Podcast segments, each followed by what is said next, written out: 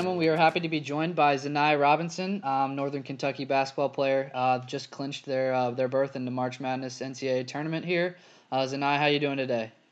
I'm good. I'm good. How y'all doing? We're, good. Thanks for coming on. Yeah, we're really excited to have you on. No doubt. So uh, obviously, you guys just won the Horizon League uh, title, the conference tournament. Um, you know, just for a second, talk about just talk kind of talk about the tournament and, and the preparation and, and, playing. You know, three or four games in, in kind of a short short period of time. What's that like? Um, it's just for us. I just know like we worked so hard for this. Like from the time I got here, obviously I'm a grad transfer, and I just stepped into a culture where it was all about hard work and preparation. And our biggest thing is um, prepare the right way and live with the results, and that's what we did. So mm-hmm. when we got to the tournament, I felt like we were ready. For sure, for sure. So uh, I was watching a couple of the preseason videos the team put out about getting to know the players, and one uh, one of the questions that they asked you was, "Why do you love playing basketball?" And I believe your answer was uh, the trash talking. So, are you are you a big are you a big trash talker? Um, I I feel like when I got here, like it wasn't the culture was the same as what I was used to, so I kind of toned down on that piece. But normally, yeah, I'm a huge trash talker. yeah, gotta be, gotta be for sure. Definitely. So yeah. Um, just something that I was curious about. You know, so the conference tournament obviously has ended, and then the NCAA tournament doesn't start till the middle of next week.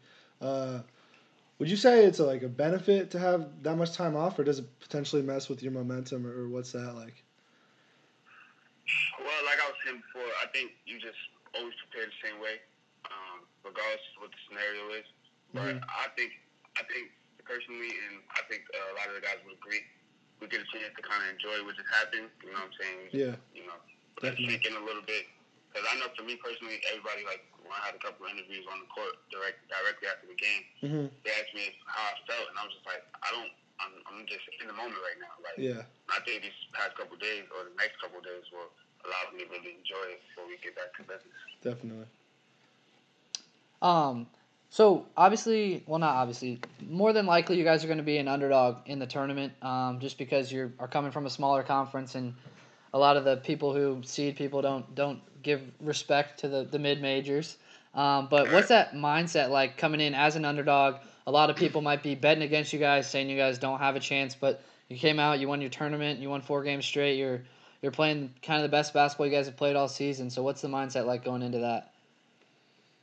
The mindset for us is, I mean, we always say don't let out, outside voices influence inside choices. So we're just gonna stick to the script and do what we do. I mean, mm-hmm. everything else is honestly irrelevant, and we just gotta stick to what we do and execute our plan and hope that the results favor us.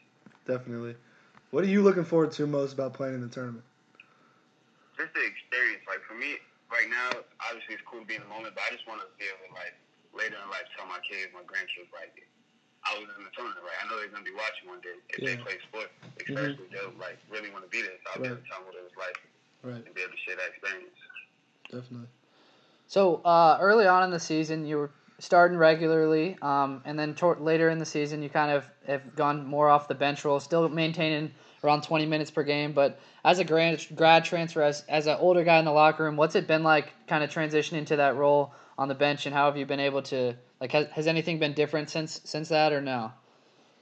Um, I mean, obviously, when you go from where I came from, I was playing like 36 minutes a game, and then to that role you just spoke about, it's gonna affect you, you know, mm-hmm. mentally. But I just stuck to the plan. Like I just, I just knew what the goal was at the end of the day. I, I stayed focused on the goal, and I think that's that helped us get to where we needed to go. Because if, if any of us would have focused on anything besides the goal, we wouldn't have got to where we got to. So I think that that's what kept me seeing straight.